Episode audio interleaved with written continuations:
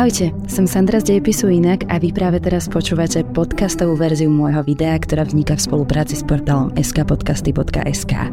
Prajem príjemnú zábavu a počúvanie. Existujú slová ako brm brm, hau hau, tresk, bum, ktoré sa dosť podobajú na to, na čo odkazujú. Zvyčajne však niet podobnosti medzi názvom a pomenovanou vecou. Existujú rôzne typy slov. Niektoré pomenúvajú ľudí alebo veci. Druhé pomenúvajú kvality a aktivity, no a iné odkazujú na vzťahy medzi vecami a udalosťami. Jedni pomenúvajú čísla, miesta alebo čas. A ďalšie ako keby, avšak majú význam len vtedy, keď sú súčasťou celého výroku. Ako však môže slovo, jednoduchý zvuk alebo množina znakov na papieri vôbec niečo znamenať?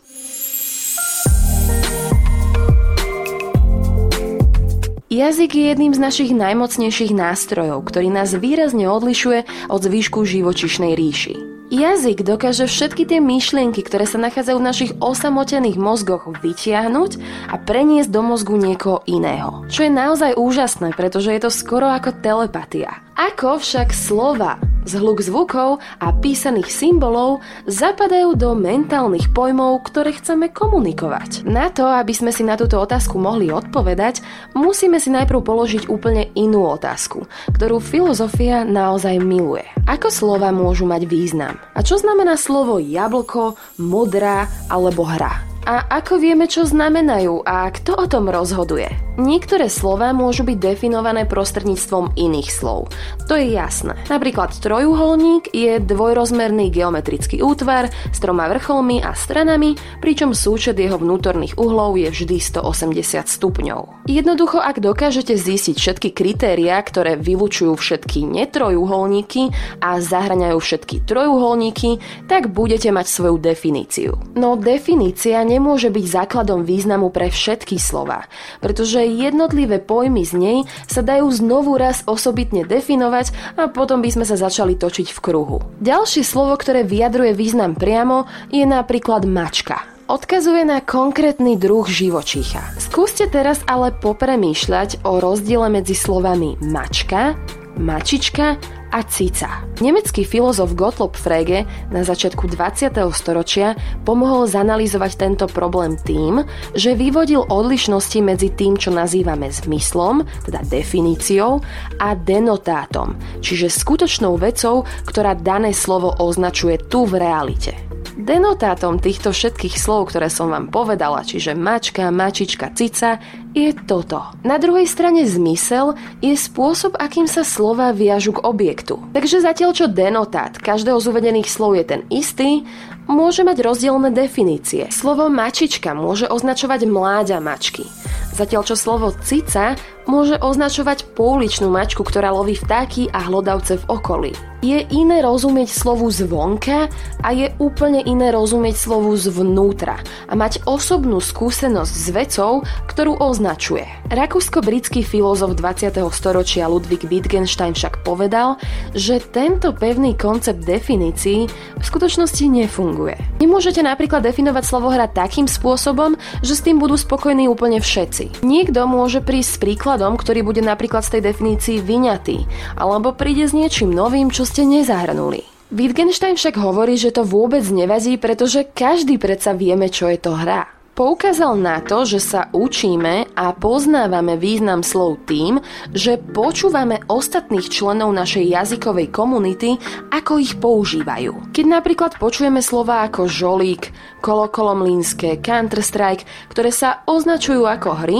tak naše mozgy si spoja dokopy dieliky toho, čo majú všetky tieto veci spoločné. Wittgenstein to nazýva rodinnou podobnosťou. Je to asi také, ako keď máte súrodenca a navzájom toho nemáte moc spoločného, ale obaja sa podobáte rodičom. Wittgenstein tvrdí, že jazyk je živým fenoménom a podobne ako väčšina iných živých vecí, neustále sa mení a obmienia. No a kto rozhoduje o tom, čo jednotlivé slova znamenajú a ktorý zmysel je legitímny? Wittgenstein hovorí, že významom je používanie. Inými slovami, pokiaľ jazykové spoločenstvo používa slovo určitým spôsobom, má tento význam. Sledujúc to, ako sa slova menia a vyvíjajú, si tak hovorím, že ten Wittgenstein došiel na fakt zaujímavú vec. Napríklad aj slovo myš, sieť alebo aj kanál neznamenalo kedysi to, čo znamená dnes. Doslova si vymýšľame slova tak, ako potrebujeme. A zároveň v tom istom čase prestávame používať iné, alebo ich prebereme s úplne iným významom. Tento pohľad jednoducho predpokladá, že význam každého jedného slova je viazaný na konkrétne jazykové komunity. Veď vezmite si napríklad regionálne rozdiely v jazyku, ktoré môžu byť špecifické pre vaše mesto, školu, skupinu priateľov alebo rodinu. Teraz vám uvediem príklad, ktorý sa týka konkrétne mňa. Od určitého času s mojim partnerom používame slovo kajit na označenie mačky. Všetko to vzniklo vďaka rase, ktorá sa vyskytovala v hre Skyrim. Tejto hre bol dokonca jeden obchodník tejto rasy, ktorý hovoril repliku Catch it has worse if you have a coin. No a potom sa k tomu pridal meme z 9gagu, poukazujúc na normálnu mačku, ktorá akože niečo predáva, no a odtedy to používame na každú mačku. Takže ak na ulici jeden druhému povieme, aha, tam ide it, budeme presne vedieť, čo myslíme. Zatiaľ čo niekto cudzí nemusí tušiť vôbec. No a naša malá jazyková komunita bude existovať dovtedy, ak žiaden z nás nezabudne na význam tohto slova a budeme ho používať aj naďalej. Wittgenstein vo svojom diele Filozofické skúmania prišiel aj s jedným zaujímavým experimentom. Predstavme si, že máme pred sebou krabicu a vo vnútri je niečo. A všetci budeme spoločne odkazovať na túto vec slovom chrobák. Nikto však nesmie vidieť, čo je v krabici toho druhého. Všetci nazývame našu skrytú vec chrobákom, Netušíme však, či je obsah rovnaký. Niekto si tam môže nájsť zhnitý banán a bude ho nazývať chrobákom. Druhý bude mať krabicu prázdnu a preto ju samú bude označovať slovom chrobák a niekto tam toho chrobáka naozaj mať bude a bude ho tak nazývať. Wittgenstein hovorí, že v tomto kontexte nie je možné zmysluplne použiť slovo chrobák, pretože nemáme spôsob, ako overiť, čo iní pod týmto slovom myslia a oni naopak nemajú tiež ako overiť, čo si my pod týmto slovom predstavujeme. Táto situácia ilustruje nemožnosť priamo komunikovať naše subjektívne skúsenosti. Všetci používame slovo modrá, aby sme označili farbu, ktorú vidíme, keď sa pozrieme na oblohu.